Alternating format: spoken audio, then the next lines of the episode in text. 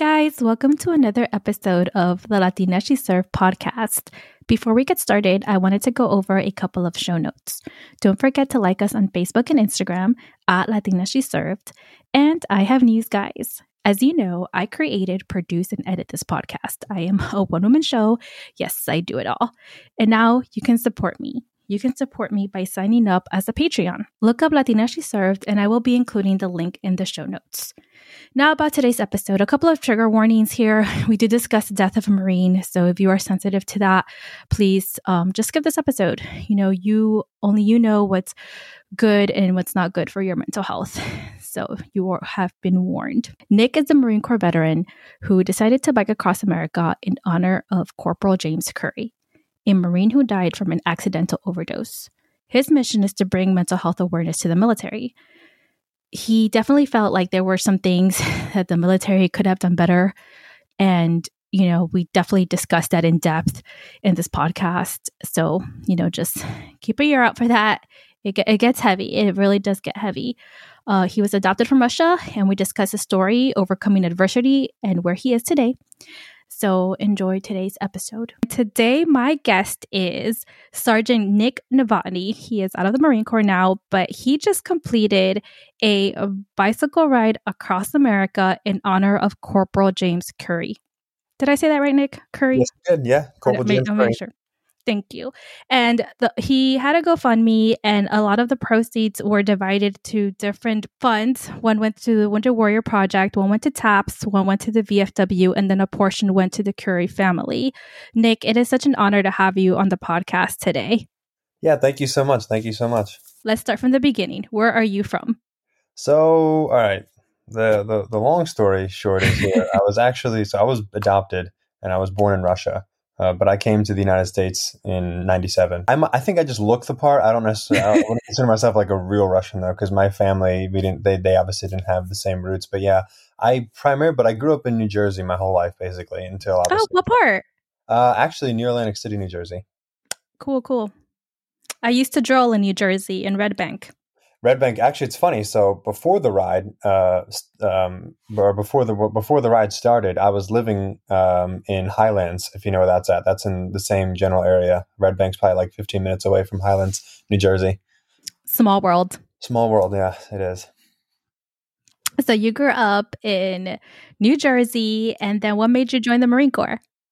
Um, you know, I think everyone's got a unique story how they did it. I mean, the one thing I can honestly say, and I'll say this to the grave, you know, I didn't go to the recruiter and say I wanted to be uh, infantry or anything like that. I, I, literally told the guy, like, "Hey, man, like, I obviously not sure where things are gonna, uh, how things will end from here, but I want something that's to translate to some kind of like real skill." Um, I ended up getting an Intel contract, um, and I kind of joined because you know at the time.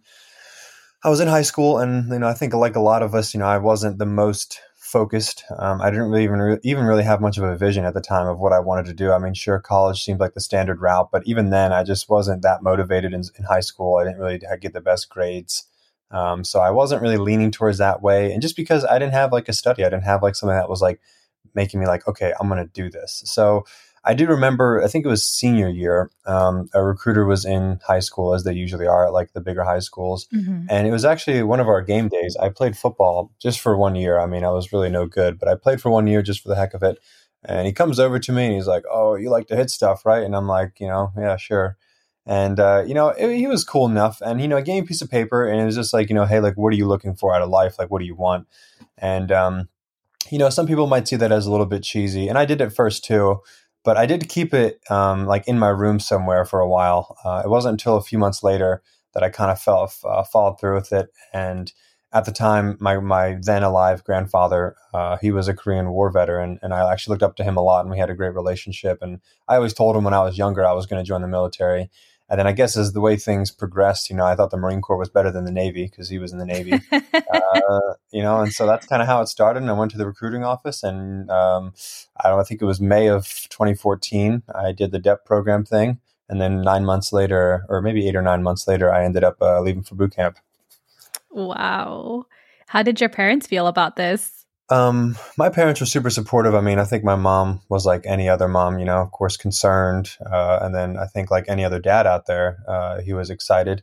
I think he was more excited to get me out of the house and, uh, you know, get some uh, get some tougher skin. I guess was what the way he looked at it. And my parents have always been very uh, pro military and stuff like that. I mean, like I said, my um, my grandfather on my mom's side, you know, he was a Navy veteran. I think my mom's brother was in the Air Force. Uh, actually, it's funny on my dad's side.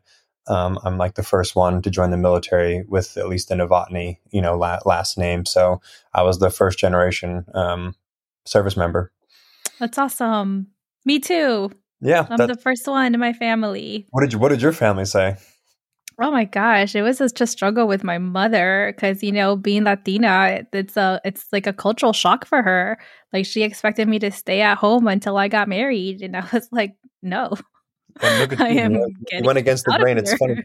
I my, did. My, I did. My ex was um, Hispanic, and yeah, I can say just from a little bit of experience there, like meeting some of her family and you know stories she tells me, it is it's a whole different ball game. Um, when you're coming from a Hispanic family. Like they don't they don't play games, but at the same time, though, I definitely notice they're a lot more tight knit um, it, yeah, than a lot true. of other, at least culturally, families. Just from my perspective, because I met you know a ton of different people in the Marine Corps, and right. I have two friends of mine. One's they're both actually Hispanic too. One's in from Old Bridge, New Jersey. The other one's in L.A. And it's like the same. It's the same thing. I mean, their families are super tight, but at the same time, super strict about certain things. Not so much on the boys, it seems, but definitely for the uh, for the women, they're definitely a little bit tougher on. Yeah, but they definitely came around, and I think you know I've been in for f- fourteen years now, so I so think you're, you're by still, now reserves. Okay, that's that's yeah. This still counts. I've yeah. heard a lot of reservists say that it's almost like being active sometimes because they'll. Oh, honestly, I did five years active and then have been a reservist ever since I got out of active duty. And honestly, I did more overseas exercises as a reservist than I did active duty. I, I, so I, I have like one reservist friend, but he's tell, told me the same thing. He's like, I should have just committed to being active duty because he said it's like it feels like it's the same thing in terms of how busy and the kind of commitment they were looking for out of him. You know? Yeah. Oh yeah. I mean, I still, you know, it, it feels nice to like you know wear the uniform, go to work, do Marine Corps things, but then you know, culturally, there's things have changed Oh, oh, a oh, lot, yeah. right? I'm sure. So yeah. Mm. I I also feel that like okay, well that's over now. Back to my civilian job. Yeah, you know, until next time. Nice. But that's nice though because you kind of get a little bit of a balance. I mean, I'm sure. It's true, I do. I'm well, sure. my husband is still active duty, so I get to you know hear what he goes through, and I'm like, oh yeah. Well, so you know, I don't have funny, to deal with that. Know, I actually I went to the MSG program. Uh, sadly, though, I did not I did not make it through um, board week, um, and I ended up going to Hawaii. So I guess it wasn't a complete loss. I mean, so for me, I, I completely lucked out. I ended up staying in Hawaii for you know the remaining seven months through mm. probably the worst of the pandemic. I mean, obviously the job market took a massive hit.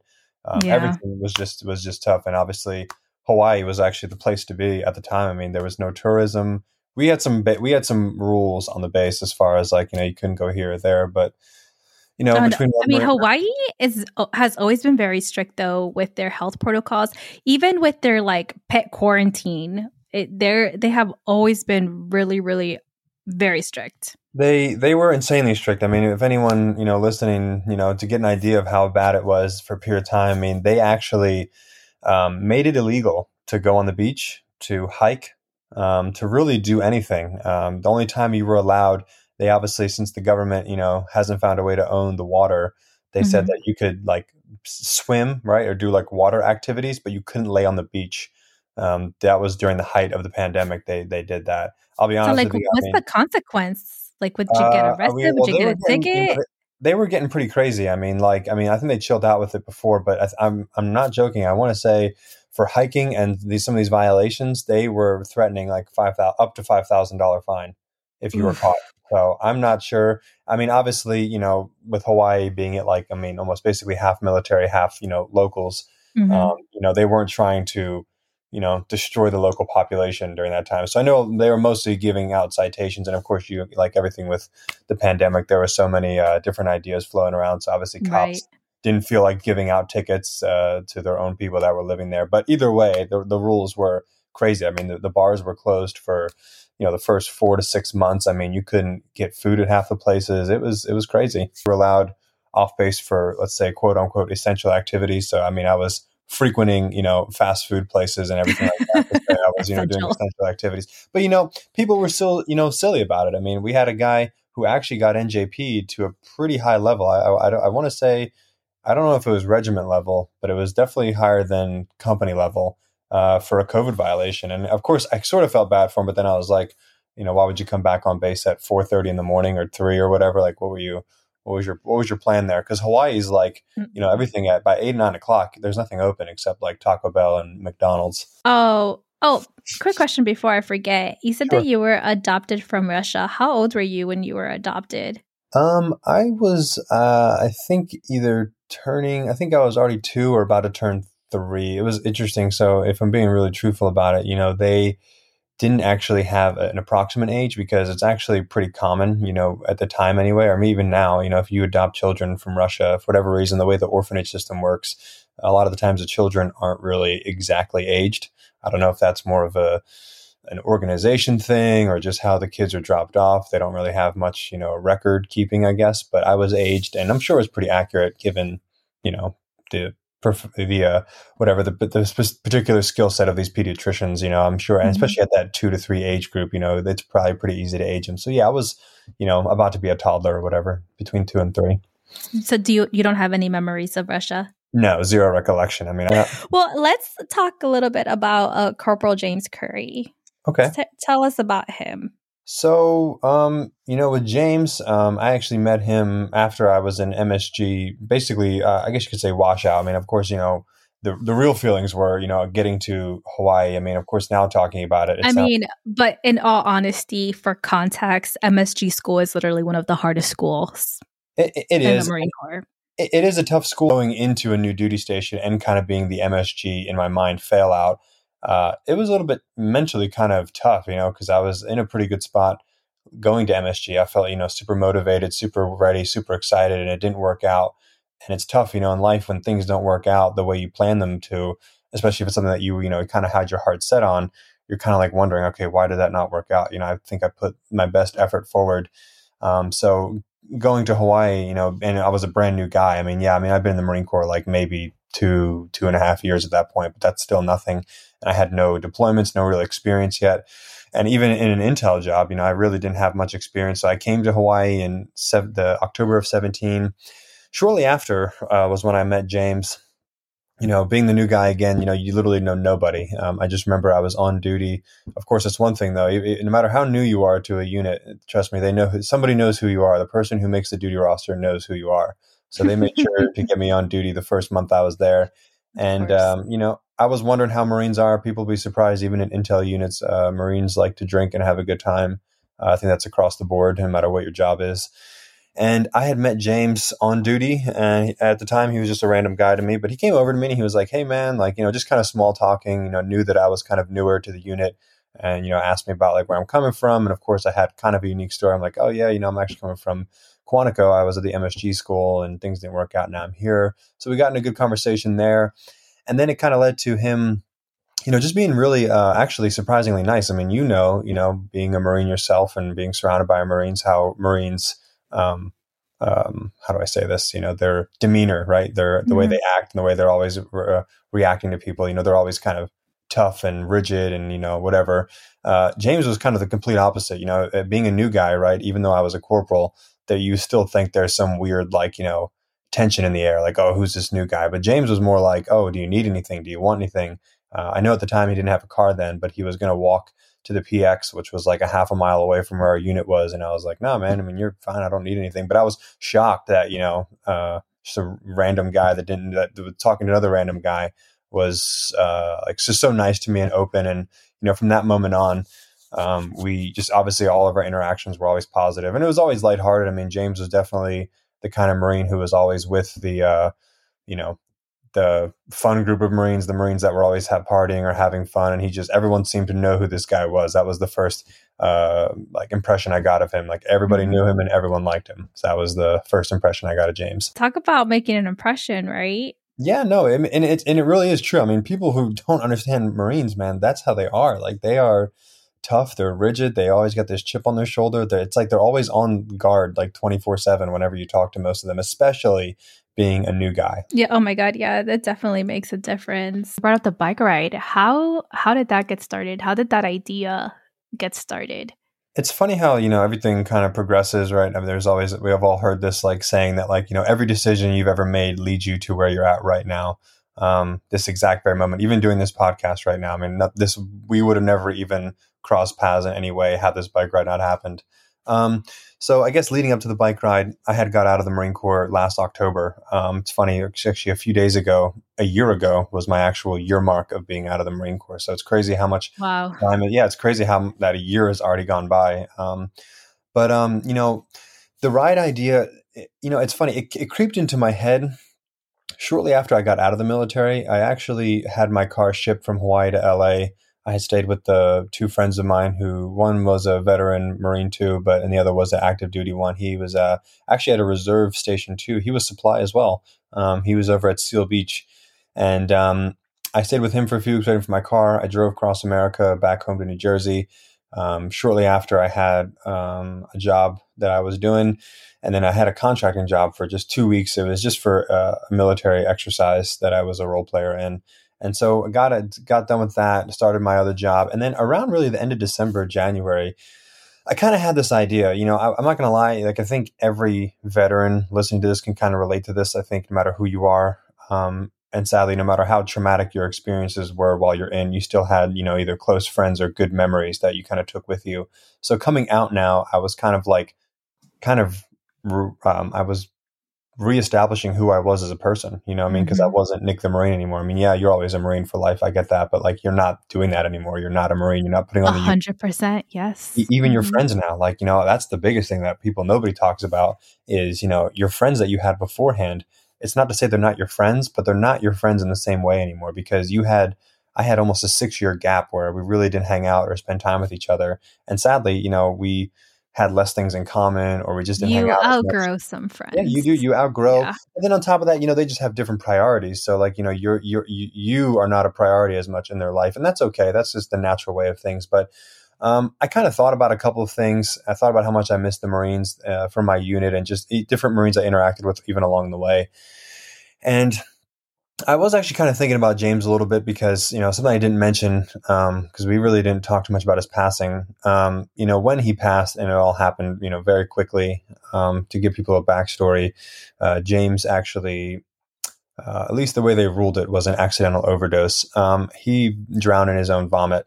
Um, and obviously, you know, I'm not here to tell people what was in the toxicology report, but whatever substances were found. So, I mean, obviously that could, you know, lead you to A, B, or C. But the reality is, uh, he was suffering, you know, with some serious mental health issues, and obviously didn't feel comfortable enough to really find a viable uh, resource to really help him. I mean, in, in, a lot of ways, too, he actually did initially try to get help through the SAP SAPper. What am I thinking of? This uh, substances abuse counselor. Mm-hmm. Um, yeah, SAPR. Without airing out anyone's dirty laundry, you know, that mm-hmm. just didn't really work out. Essentially, so he ended up kind of dealing with it more on his own. Um, so the night he passed uh, was May 2nd, or maybe it was actually May 1st, because I think May, th- oh no, it was May 3rd. May 3rd was the actual day he passed. Obviously, all that happened. And all those memories kind of flooded back to me for some reason. I'll, I'll be really honest. And really, no, while you were on active duty? Yeah, I was actually on active duty. I was uh, in our battalion at the time because I didn't leave uh, my battalion until September of 2020, and he passed in May of 2020. Um, but you know, fast forward to like you know December January timeframe when all these things were kind of hitting me again. What kind of happened with James was you know he didn't really have this like proper going away. It felt. I mean, I felt like it was a sort of an inhumane response on, on our command and kind of on certain key leaders that I think should have had a better response than what they did. And that effect or lack of effect, I guess you could say, or lack of response had a huge effect on the entire battalion. I mean, really for a few weeks, it was very somber. I mean, you know, tally in COVID, at the tally in, everyone's either remote working or it's only half, you know, we're at half force or whatever. You know, yeah. people really were, it was mopey. It was really bad, even in the barracks, because, you know, he was one of those key figures in the barracks who was always either having a good time or, you know, something that all people didn't understand about James if you were someone who wasn't having a good time, right? Because, you know, there's a lot of people that are going through things you know, multiple times I saw James firsthand or through secondhand stories of just bringing someone out there with him, whether it was a random person or just a person that you wouldn't think he'd hang out with. Um, that's also part of who James was as a person. You know, he was not someone that really let rank or whatever kind of weird thing you had going on determine how he would view you as a person. He viewed you as you the way you were to him. You know what I mean? That's what I think set James apart from a lot of Marines that I met. So I guess I kind of like was going down that I, I, guess memory lane or whatever, and I was thinking about this, about what happened to him, and all the Marines I missed, and you know, I kind of thought like, you know, maybe something positive can come out of it, because even myself, I was struggling, because you know, it's like I felt like all my friends that I had, I no longer had anymore. You know, they're all different, different ways, different duty how, stations. Um, how did you find out that he had passed? Um, you know, the night it happened, it was pretty crazy. Um, uh, it's another story that ties into it. Obviously, it's not. I'm not trying to minimize the story. That's the main story, but I had a friend of mine who I was uh, doing a lot of stock and option trading with, and he and I grew close through actually our first deployment together, and just you know stuff like that, and just being you know friends in the barracks basically. And uh, he and I were trading a lot together, and actually two to three days before this happened, we both lost a significant amount of money. I mean, I'm talking like collectively between both of us, we lost hundred thousand dollars. Um, it was pretty insane, and obviously there's ripple effects with that. Now, granted, we made money off the stock market, right? So we it wasn't like sixty or forty thousand dollars of our own money. It was money that we kind of accrued through trading. But re- re- regardless, that was kind of the sequence of events. So it was just crazy what was happening. And then two days after that, I remembered it was probably seven, eight o'clock at night. We were in the barracks just hanging out with uh with uh, with my I was just hanging out with my friend and I was getting a bunch of you know texts and Snapchats. I'm like, hey, like why is NCIS here? Hey, why is you know PMO here? Hey, why are all these people? Why is the command deck here? And oh, I'm like, man. I mean, I don't know people. I have no idea. I'm not like out there investigating. And, you know, it, it it's one of those things, you know, not to like say it was like a movie, but it almost felt like it, right? Because the the atmosphere kept getting like thicker and thicker. Like you you realized something was wrong. Like and it kept getting more pervasive and more pervasive as every like, you know, minute passed by. All of a sudden, you know, what was one person outside looking around was 10 people, 15, 20 people. And right. before you know it, I mean, it was no joke every person almost outside of it was outside their barracks room. And I was like, all right, something's really wrong. And then I had a text from a friend of mine who was actually James's not roommate, but I guess you could say suite mate or whatever, uh, mm-hmm. you know, or neighbor for, for lack of better terms. Yeah. He said, Hey, you know, there's a body bag that just left James's room. And I was like, you know, obviously you, it's one of those texts that hits you so hard in the face, you know, things kind of pause for a second. You're like, you're trying to process what they just said. And without putting anything together, I'm like, do you think it was him? And, you know, he kind of knew just from knowing that he didn't have a roommate. And that's when everything started swirling around. You know, the communication started getting crazy. Everyone's throwing around ideas.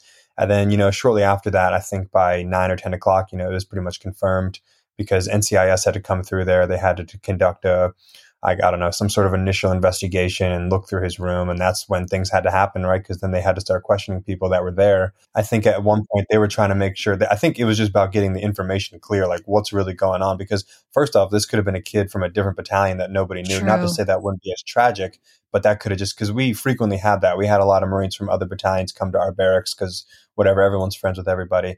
But yeah. I mean, it happened so quickly. I don't think anyone really had a time to even formulate anything. So, and then NCIS was actually conducting interviews that night. Like, really, they were talking to people like, "Hey, have you seen James in the last, you know, 24 hours, 48 hours?" And it's it was happening so fast that nobody knew how to process it. And then it really got bad. You know, then you had people at, at the lanai, you know, they were kind of like crying and embracing each other. And I'm just kind of looking around like, what is going on right now? Like it really just, it felt like a complete break in the system. I was like, what the heck? And, you know, it was sad because I actually got back from my second deployment in January of 2020. And James and I became actually a little bit more closer. I mean, to be honest with you, you know, after that first interaction, our interactions were few and far in between after that, just because we had different company assignments. I was on a different deployment cycle than he was. Mm-hmm. But when I got back from my second one, he was actually in a workup to leave um, that summer. And I got moved to the S3T. And for anyone listening doesn't know what the S3T is, it's essentially just like, you know, just training and doing certain things for the command that involve training and other procedures. So I was working with their platoon um, from the more uh, technical side of our job to you know kind of help create training scenarios and facilitate exercises that were in house. So I came you know more close with him through that way and his whole platoon, and you know that's how he and I became a little bit closer. So it really did hit me like a wall of bricks. I was like, it doesn't even make any sense. You know how did how could this happen, right? And obviously, no nobody knew what led up to that. I mean, it just sadly it was just so tragic and quick that you know everyone's just trying to get the facts straight. Right. So anyway, to I know that was a long explanation, but I feel like that was important to kind of get out. Oh no, absolutely. Yeah. So essentially, you know, bringing it back to now, you know, end of 2020, essentially, all these thoughts came back to my head. And I was thinking about James. I was like, you know, honestly, maybe there is a better way to, you know, showcase who he was. Like, I mean, you know, sadly, yeah, the way he died, you know, overdosing on, you know, or drowning in his own vomit and, you know, other things in his system, you know, it's not like, you know, you don't want to have someone remembered for the way they left left us. It's for how they made us feel when we were around them. That's who they actually were, not how they ended. Um, so I thought about it and, you know, the idea of the biking thing came from two guys from my hometown, actually. Uh, I know both of them. I knew one through basketball that I uh, played with. Another guy was in a, uh, in my high school. They were both a year behind me in high school, and they actually biked across America for respective charities in 2020. So during you know c- during COVID, you know when mm. you couldn't do anything. Yeah, and I was kind of, uh, or actually, sorry, 2019, I guess it was not 2020 um, they did it together and they didn't do much training. They didn't do anything. They just did it together. And I was actually pretty amazed because, you know, when I thought about that initially, I was like, wow, it's kind of crazy. That's, just, that's impressive. Know, yeah. Like just riding your bicycle, you know, a casual. Uh-huh. To be honest with you, I met people that were 40s, 50s, 60s. Allegedly, at one of the hostels I stayed at uh, in Oregon, there was a guy who was in his 70s that was there. Uh, That's amazing. Every time I see like uh, marathon runners that are definitely like you can tell they're like in their 60s or 70s, I'm like, how? Tell me your secret. You know, I mean, I, I That's impressive. I mean, I'm pretty sure Forrest. What did Forrest Gump say? You got to just I don't know something about he said something about running, and I feel like you can relate the same thing to biking. You know, if you just keep doing the same thing, like eventually you're going to get good at it, or at least better at it than where you were when you started. So you are it basically the idea is in your head of doing this bike ride in right. honor of Corporal James Curry because you kind of want to just get closure, I guess, in a way. I wanted close. I mean, I, I, it's you know, to be honest with you, like this is not like me. He and I weren't like like these best friends, close friends. You know, if I'm even taking it further back, a lot of uh, part of his problem too, like leading up to this, you know, the ultimate, you know, tragic ending was he had a friend of his that he was close with committed suicide, and that person was actually in our battalion as well, and he died. I actually found out about his death on my second deployment early on in 2019, like I think September or October. Oh um, my god! yeah, no, it really was. It was a really crazy string in six months where a lot of crazy things were happening, and I only found out about it because you know the guy that I was with, I'm like, you know, hey man, you all right? Because I mean, his personality was a little bit more upbeat and jovial, and just something seemed off about him. So I was like, hey, are you good, man? And he's like, yeah, I'm good, man. And then he kind of opened up to me about what was going on. Like he said, he didn't want to. He found out about it like you know the day before, and I was like, oh my god. And then, again, I wasn't close with this individual either, but you know, I knew who he was. You Like I interacted with him. I, I knew his face, and it's he, it's you know, I think when it comes to a death, regardless of whether it was an, an, a tragic accident, whether it was a suicide, whether it was overseas, whether it was in a combat zone, I think when you hear the word a Marine has been killed or a Marine has died, it affects all of us. You know, whether like, I mean, I was affected by those by those Marines killed in Kabul and never served with them, never met them but it's just uh, you know it's just as hurtful. And you though even though you didn't have a personal relationship like you were still there in that same environment. So i'm sure that had to have you know been definitely more of a shock level but a little bit more than that a little bit more intense than just like me you know as a veteran like reading this in the news like oh my god this is horrible this is tragic but you who actually worked with these individuals like it must have been very different it was. I mean, it's one. It's just at the end of the day, whether you you knew the person or not, when you're thinking about uh, you know basically a kid, you know, because the one who committed suicide, he was like 20 years old. I mean, he was you know barely old enough to even oh drink, oh God, and you're just let you're just you're letting it wrap around your head that you know a person you knew interacted with, or at least you know Marines on your platoon, yeah. Marines in your platoon that you were in charge of were friends with him.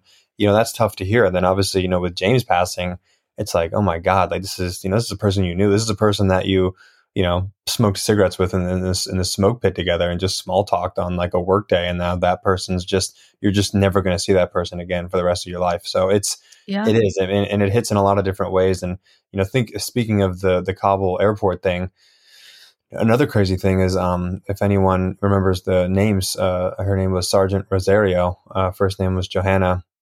she was uh, she was in my MCT platoon um, when I was in uh, when I was in MCT in 2015. And I mean, again, I didn't have like a personal relationship with her. I mean, a small interactions here and there through maybe social media or something. Like I remember I asked her, like, did she reenlist? Because I knew she had a four year contract and I saw that she was still in. And we just caught up that way. And then when I saw when they released the names, I'm like, wait a second, Rosario, that's ringing a bell. I mean, I get it. There's probably a lot of Rosarios, but then when they re- they released pictures, I was like, oh my god, there's like no way. So like, it's just so. It is. I mean, it's obviously it's sad, but sometimes it's hard to even process. Like even with James's death, like it took. Uh, I remember, you know, I'm not someone who cries or anything or showcases that. Like I think that's something you know I like to be private about. But I kind of remember just driving to like the PX like either that night or the night after, and I kind of got like you know a little bit watery eyed. I was like, really thinking like, like I don't know, I just didn't like. I guess because of the events and like you, you felt like you could have done more or you could have been there in a different way. Maybe things could have changed or been different. Um, the reality was, I mean, the, the, the night it happened, he was hanging out with a uh, an unidentified group of Marines. When I say that, I just don't know who they were, and I think it was a mixture of some Marines from other units in our unit, and uh, they had been drinking, I guess. And obviously, with COVID, nobody could you know go anywhere, so I guess they were somewhere either in our barracks buildings or they were somewhere else. And I guess he was really drunk and they just dropped him off in his room. And uh, yeah, obviously that's that's what ended up happening. He didn't have a roommate either, so that was like another thing. That was a big, huge thing in our battalion. Of course, they they used that to be more stringent on the barracks life rather than try to make it about James, which that's that was like part of the reason I think a lot of people got very detested with our command. They I'm, I'm not going to go any further into it because obviously, you know, if they're listening, I'm not trying to ruffle any feathers. But again, it was interesting to see the kind of priorities that were lined out after his passing. So yeah, it's uh, it was a tough one. Can't even imagine. I think we all process the death of someone we know a little differently, and I think also with that process hits a little different um, for everyone, right? So back to when you started your bike ride, did you let the his family know that this is what you were doing? Yeah, so you know the way it worked out, like after I kind of had the idea, right? The idea was just in my head. I was like, okay, maybe this could work out. Could I do this? I'm going through all the what if scenarios, like you know. And the first thing I thought of was, okay, okay, there's no way I can do this without either bringing it to social media because of course you know you want to create exposure you want to have a message you want to try to have some kind of impact so social media is usually you know the most direct way to do that but i was like okay there's no way i can use his name and his you know his his legacy without talking to the family. So I reached out to some friends that were a lot closer to him that I was pretty close with and said, "Hey, you know, I have this idea. I know it's going to sound really random and a little bit out there, but I'm thinking about kind of you know recreating his legacy a little bit and i i wanted to tie like a mental health message message with it not just you know as a buzzword but truthfully you know because i feel like we hear mental health awareness but then when we hear about a story about you know how that related to mental health awareness it kind of creates a new um, meaning to the word and what it really means and what it looks like you know and and sometimes in, in the more worse ways so I reached out to them and I only told a few people at first. I was like, hey, just keep this on the hush. You know, don't tell anybody, especially because I just don't want it to go around yet. Of course, I don't want to have an idea out there that I'm not even committed to yet. So, long story short, I got a number, I got his mom's number um, through one of my close friends that was really close with James and his mom. And I just took the gamble. You know, I reached out to her on Facebook at first. And I said, hey, I'm Nick. You know, I'm, I was actually, I knew James. We were in the same unit, whatever. We were friends. Um, and I asked if she, you know, would take a phone call. We took the phone call. Um, to be honest with you, super receptive. There wasn't even any weird anything. There was no like tension. There was no anything. There was no even thought of like, oh, why are you doing this? What are you trying to do? Like she was actually almost grateful, almost thankful. And we actually became super close um, through the whole process of that, of doing this. And so once I kind of got with his mom, that's when we got more serious. Then we tried to figure out, okay, what are we trying to accomplish? What are we looking at doing? Who are we looking at reaching? Do we want to do with a charity? Like, what are we trying to do? And that that was like the next two to three months of planning. Um, and then we finally found a charity with Wounded Warrior Project. I reached out to them. They linked me with one of their PR people. We had a couple of Zoom meetings and phone calls before everything happened. Obviously, I had to get a bike, and I know that sounds ironic, right? Of course, you need a bicycle, but you know, all it's crazy. Even during COVID, like you couldn't get anything, like even bicycles, since this whole supply chain thing was crazy. all these parts and, and pieces are coming from China mostly. So all the bike manufacturers are short on parts, they're short on labor, they're short on everything. So finding a bike was actually a challenge. So I ended up finally getting a bike at the end of March, I think, or early April. So I only had about two months on the bikes on the bicycle I used to train for the cross country ride. And then once I had the bike, you know, I still didn't want to say anything yet publicly until I was like, okay, we have set dates, we have plane tickets, we have a route, we have everything figured out. And I think about two to weeks before I started, that's when I came out with it. And that was, uh, I think around early June, I finally said something. So it's, I guess it's cool to see the progression of, you know, a thought to a thing, you know, to an actual yeah. idea that has organization and structure. And to be honest, um, James's mom, her name is Kelly. Uh, if she's listening to this, you know, hey Kelly. Um, but uh, she really became like kind of a second mom too, in a way. I mean, she really is like so sweet, like more than I kind of imagined because of how like hands on she wanted to be and how supportive she was. And you know, I'm not gonna lie, I called her a lot actually on the ride to mostly complain about stuff like, oh, it's super hot, this ride sucks, I hate Kansas.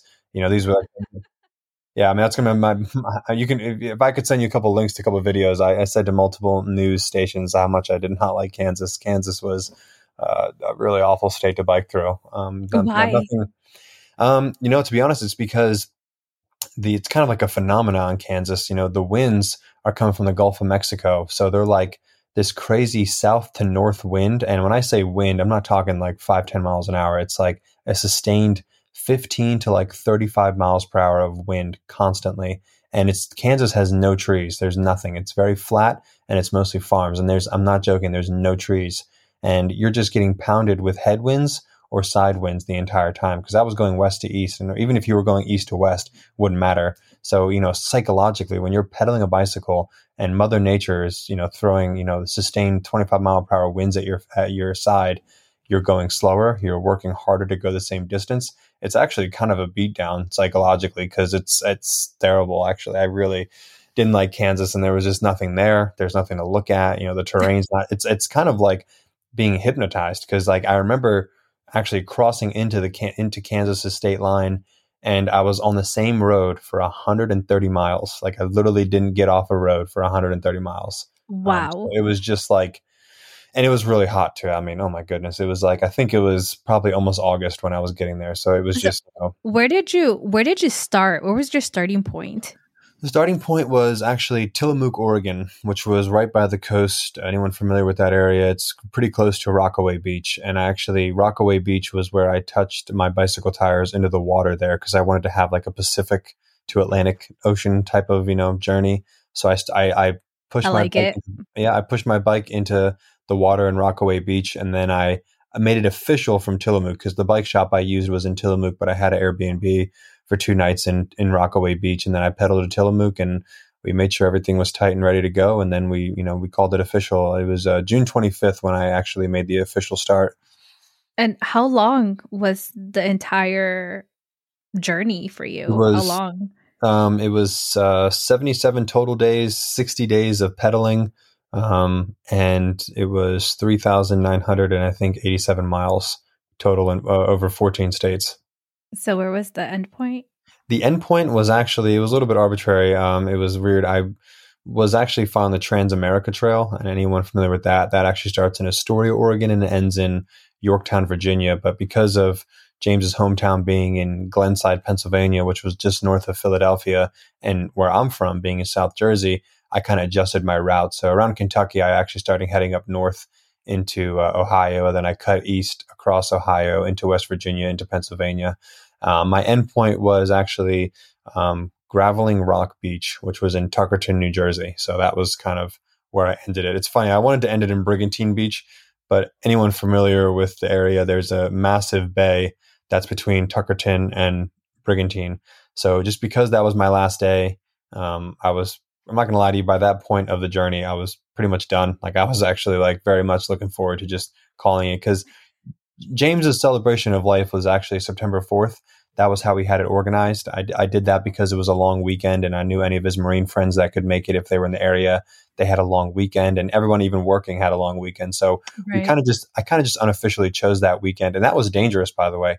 Choosing a weekend before you start the ride, that was like I don't know. That was one thing I did that was really not that smart. I mean, I guess it was good. It kept me on a timeline, but it was a little bit stressful. Like, you know, it was like, oh my God, I'm not going to lie. I remember I, I, was in Montana and it was like mid July. And I was like, okay, we're still like 3,000 miles away from Pennsylvania. Like, how the hell am I going to get across? I just started doing way more miles and having way less rest days. So oh, no. Yeah, so it, it ended in New Jersey, but with James's like celebration of life happening on the 4th of September, that was kind of like the culmination of the ride and the way the Wounded Warrior Project did it, that was like their way. That was how they kind of ended the ride and everything with us. So at that point after that, it was kind of on my own time. And I kind of dragged it out, obviously. I mean, I could have finished to the coast of New Jersey from Glenside the next day. It was only like 60, 70 miles to the, to the coast, but I kind of stretched it out and I visited some family and went all the way back up to Sandy Hook and came all the way down. And then, yeah, once I ended it, you know, that was it. What was some of the biggest challenges that you faced during the bike ride? Um, you know, to be honest with you, just the monotony. I mean, you know, obviously, uh, when you're looking at social media posts or you're looking at like Instagram reels, or because I tried to make like decent content while I was on the ride. One, I wanted to show people like I was actually doing this. I wasn't just asking for support or financial support or whatever you to you to support the charity you know, without me, without showcasing, I'm actually doing the rides. Like I even tracked on my rides on Strava and I would post virtually every single ride to up, up through Strava onto Instagram so people could see that the rides were getting done and could kind of follow along if they wanted to. Um, I mean, just really, like I said, the challenging part was just the monotony. I mean, you know, it's like a large majority of these states that you go through that you think are gorgeous, like Oregon, um, Colorado, Wyoming, you know, you'd be surprised. Two thirds of most of those states, like especially Oregon, Idaho, Colorado, Wyoming, they're like high desert terrain. Like, in other words, there's no trees, there's just mountains, but it's high desert. It's dry. It's there's nothing. It's farmland. I mean, it's literally just like that for hundreds and hundreds of miles, and just the monotony of it sometimes. And I'm not gonna lie, there's just the days with like the oppressive heat that's just like, oh, this sucks. Like, what am I really doing? Or just when silly things would happen, like, you know, I, I got a flat tire in Kansas and I was kind of ticked. And I'll be honest, anyone from Kentucky, that's another terrible state to be from. It's so, it's so ridiculously humid in that state. It's like breathing in water in that state. That was. Well, you also went in the summertime, didn't you? I know, but you know, it's funny. Like, you know, really, in terms of like the most oppressive heat was probably Kentucky just because of the humidity. I mean, I caught a couple heat waves so obviously it's more hot, but like it wasn't that bad in Wyoming and Colorado. If anything, with Colorado, with the altitude, because at the highest I was at like 11,400 feet. So when you start approaching like, you know, the seven to 12,000 altitude range, it's significantly cooler than it is like in Kansas because of how flat it is. I mean, when well, that I was, makes sense. Yeah. Yeah. Like when I was in Breckenridge, which was pretty much the town before I got to the highest point of the ride, you know, it was like in the 60s. I mean, literally, it was like in the 60s. It was like gorgeous up there. And then as soon as I came down and I went through the rest of Colorado, which here's another thing about the, the ride Eastern Colorado is the most deserted place in, in, the, in America. There, there's nothing. Like you go to, you get to this town called Pueblo City. That's shortly after you cross the Continental Divide. There's nothing for the rest of the way. It's almost sad, actually, and kind of scary. It's like these are like the hills have eyes towns. This is what, what oh. I'm really yeah, it's no, it's very freaky. It's well, almost crazy. Speaking of which, did you ever feel like scared or on edge or anything like that during the ride? Yeah, I did because like I said, I was kind of starting off really slow, and, and, honestly, a lot of it was because I caught a really bad heat wave like in the first week of the ride, and that really slowed me down. Like heat fatigue is a real thing. Like you know, every day being out there, like it's crazy. Like you just get tired for no reason your brain honestly gets kind of slow too. Like I feel like I wasn't really thinking as much. I was just like pedaling and thinking about food or water or when I can sit down or something. Um, but the times were the most freaky were um, as I was really picking up my mileage towards the back end of the like the last like 40 days of my ride. I had multiple days where I was pedaling into the night. I think the latest I had was like almost midnight. And I'll be honest with you, like it was actually in eastern Colorado when I was pedaling until about almost midnight I was staying. I was going to be staying at a church. Um, they, you know, I called ahead and they were going to let me stay there, but it was freaky. You know, it was in a really small town. There was nothing there. The the ride there, there was like 30 miles of nothing before you actually got there. It was called like Sheridan Lake, I think, Colorado, and um, yeah, it's just super dark. It's freaky too because like you know all these houses are like desolate and empty and You know, granted, most of it's farmland, but there's something creepy about having a light on your head and uh. constantly in corn stalks. No, seriously, it, it's it, it's no. I just got chills. Yeah. But it's real though. I mean, I'm telling people right now, like that's a lot. A lot of bikers, if you talk to them, don't ride at night. I mean, it's one, it's for safety because you know cars are less likely to see you right, even with right. lights on. Um, and it's crazy too. You know, when you're pedaling at night. I mean, my God, at least the uh, the big, you know, 18 wheeler guys, the trucker guys, you can see those trucks from a mile and a half away. It's That's crazy true. how lit up they are, but it's crazy. They're so blinding in the middle of the night. And then it's, it goes from super light to super dark. I don't know. Definitely just the pedaling at night was the freakiest um, by far. Just, you know, rolling into a town on a bicycle alone at like 10 30, 11 o'clock at night. It's just, it's, it's freaky. I bet. Yeah. So if there was like one thing that you would change during this ride, what would it be? Uh, one thing I would have changed if I were to do it again. Um, you know, I mean, as cheesy as it sounds, I mean, I think other than maybe sticking to more of a schedule and waking up earlier in the day and finishing my days earlier, definitely would have been that. I guess if I were to do it again, I would have just picked better places to have rest days. Uh, a lot of the days where I did take rest days were in towns where there was like nothing to do or there was nothing literally at all. So I kind of wish I planned it out better to where I could have went somewhere like Breckenridge, Colorado was a great example. That's like a beautiful area in Colorado, and I wish I had a couple rest days there. But I mean, really, there's it's nothing. It's actually on my bucket list. I want to go there. You got to check it out. I mean, sadly, uh, the price to live there is insane. It's like four thousand dollars to rent and like eight thousand dollars to rent a house there. It's in the prices are insane, but it's beautiful to visit. Absolutely beautiful. Um, yeah, I'll check it out. But um, no, there's really nothing I would change. I think uh, you know for for as little experience as I had and has and as well as everything really went out in the end.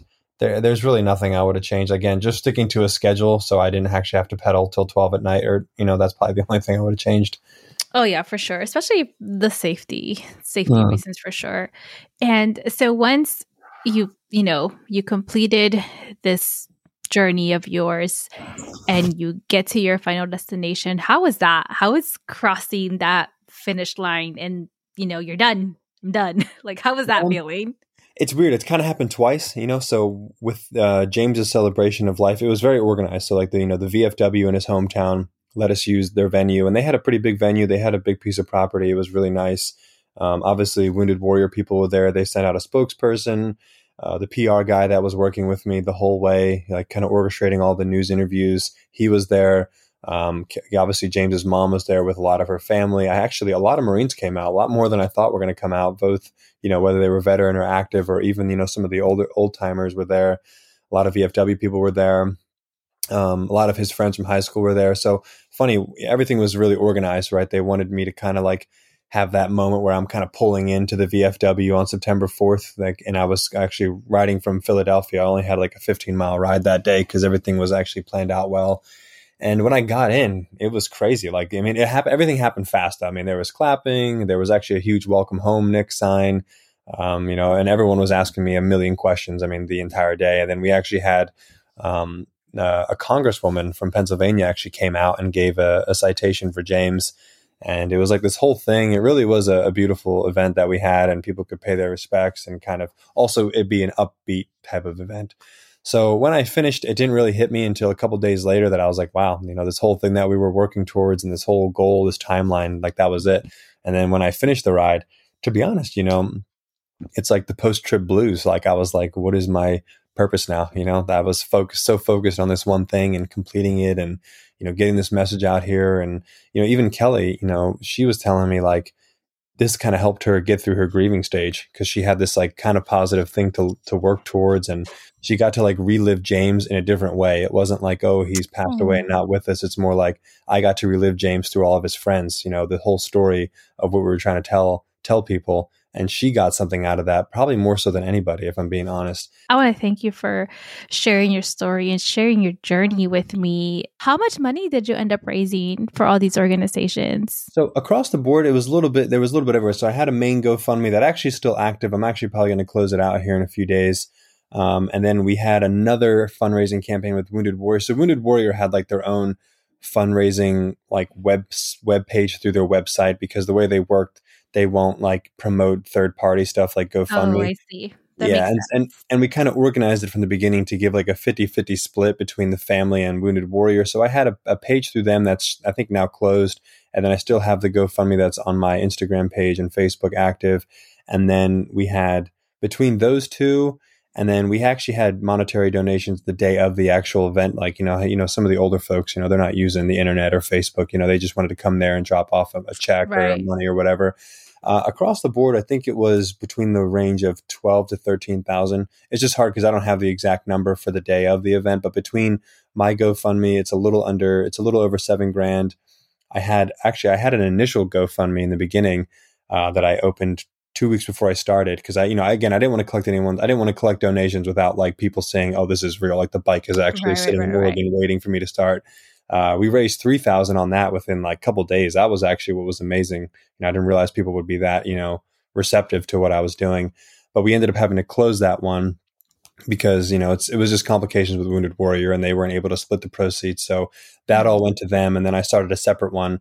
So that was ten grand between the two GoFundmes. I think it was about fifteen hundred for the one on their page, and then I believe the monetary donations were somewhere around like maybe a thousand to fifteen hundred. So I mean, all in all, we're talking like a twelve to thirteen um, thousand dollar uh, range, which was pretty amazing. I mean, yeah, I that's thought, amazing. That it's- is so amazing. it's because-.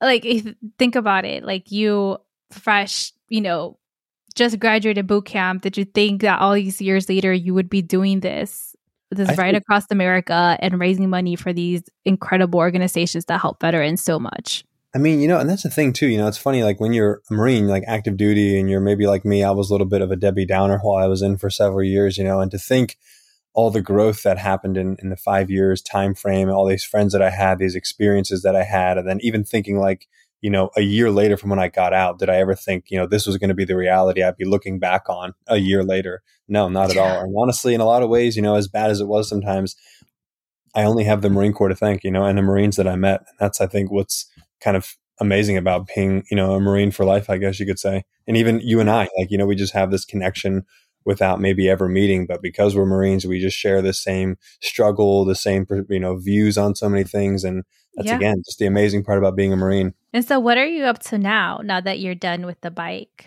now that I'm done with the bike, you know, that's like I said earlier, you know, you definitely had, I'm, I'm kind of over it now, right? Because life is like now kind of back to normal. I actually was kind of sad the first couple of weeks when I finished, right? Because I just hadn't like, what am I doing now with my life? And, um, you know, I was in school full time. So I'm in school full time right now.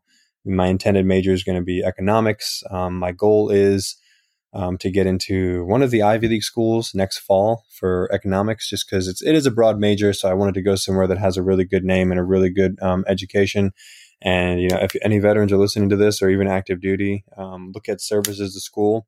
It's a great nonprofit that does help you know veterans get into schools that would normally be harder to get into due to the you know nature of some of these you know Um, higher level schools. I have never heard of this nonprofit. What is it called again?